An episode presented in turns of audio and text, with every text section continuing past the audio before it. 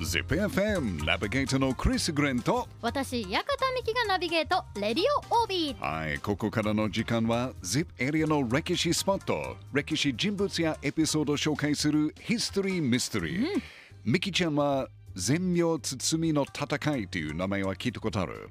もうもう一度いいですか？全名包みの戦い全名包みの戦い。はい。初めて聞きました。初めて聞いたんです、はい。まあ、これは現在の愛知県の三河エリアで起きた松平元康とはい。吉良義明との戦いです、ちなみにミキちゃん、はい。松平元康は誰かわかりますか？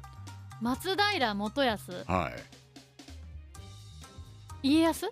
あ、違うか。ピンポーンそうです。あ、ですよね。そう徳川家康の若い頃の名前ですけど、まあ今回はちょっとややこしいからみんながよく知ってるはい。家康の名前を使って話したいと思いますけど、えー今川家の人質だった家康は1560年、うん。桶狭間の戦いで織田信長が今川義元を倒すと、うん。人質から解放されふるさとの奥崎に戻りましたね、でその次の年に起きたとされるのが全名包みの戦いであ、すそうなんですね。うんあの奥崎へ戻った家康の大切な仕事の一つは、はい。三河の統一うんうんうん。でそのために倒す必要があった人物の一人が吉良義明でした、えで全名包みの戦いの2ヶ月前には、ー、はい。家康は吉良義明を攻めていますが、うん。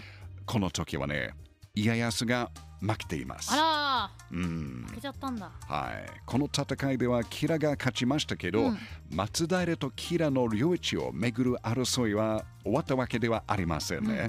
まだまだ全く安心できない状態です。うんで吉良はもともと自分の領地だった中島郷っていうエリアをはい松平から取り戻すために動き出します。うんうん。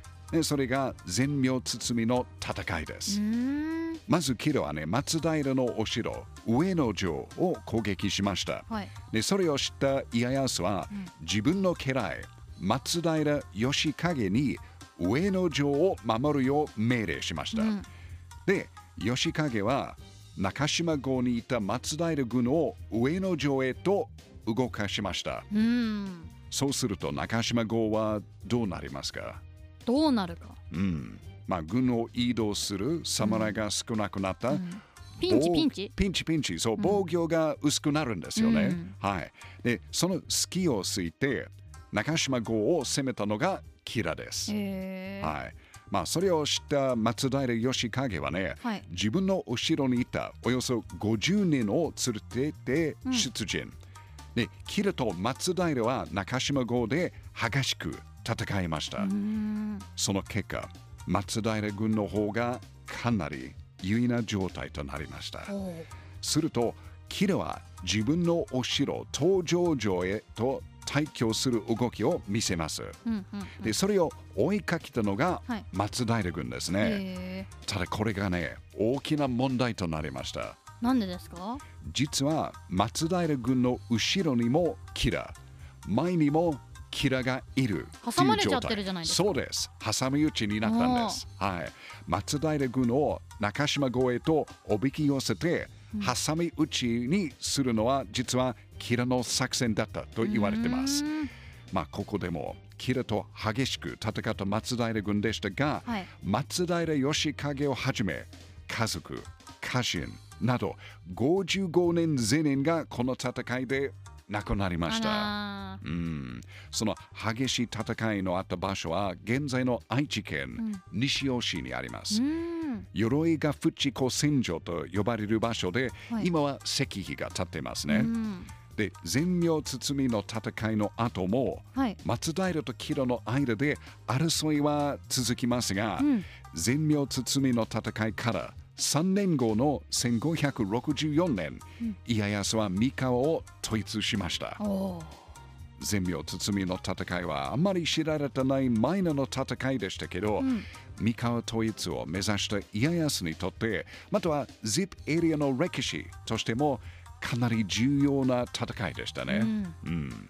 やっぱり ZIP エリアの歴史って面白いですね ZIPFM History Mystery. 今日は全名包みの戦いを紹介しました。徳川家康対吉良家の戦い、で面白いことの一つはね、はい。その全名包みの戦いの吉良義明の子孫が、はい。あの赤浪士事件の関係者吉良小助之助でした。へえうんちゃんとつながってるというか。つながってるでもうそのカズくん2回結構なんか大切な歴史エピソードに参加しました。へえなんか時代はしっかりとこう、うん。受け継がれてるじゃないですけでどすよね。いろんなこういう大きなきっかけの人っていうのは名前を残しますね。やっぱり ZIP エリアの歴史って面白いですね。ね。はい。今週は2回。2回もチャンスありました。すごい。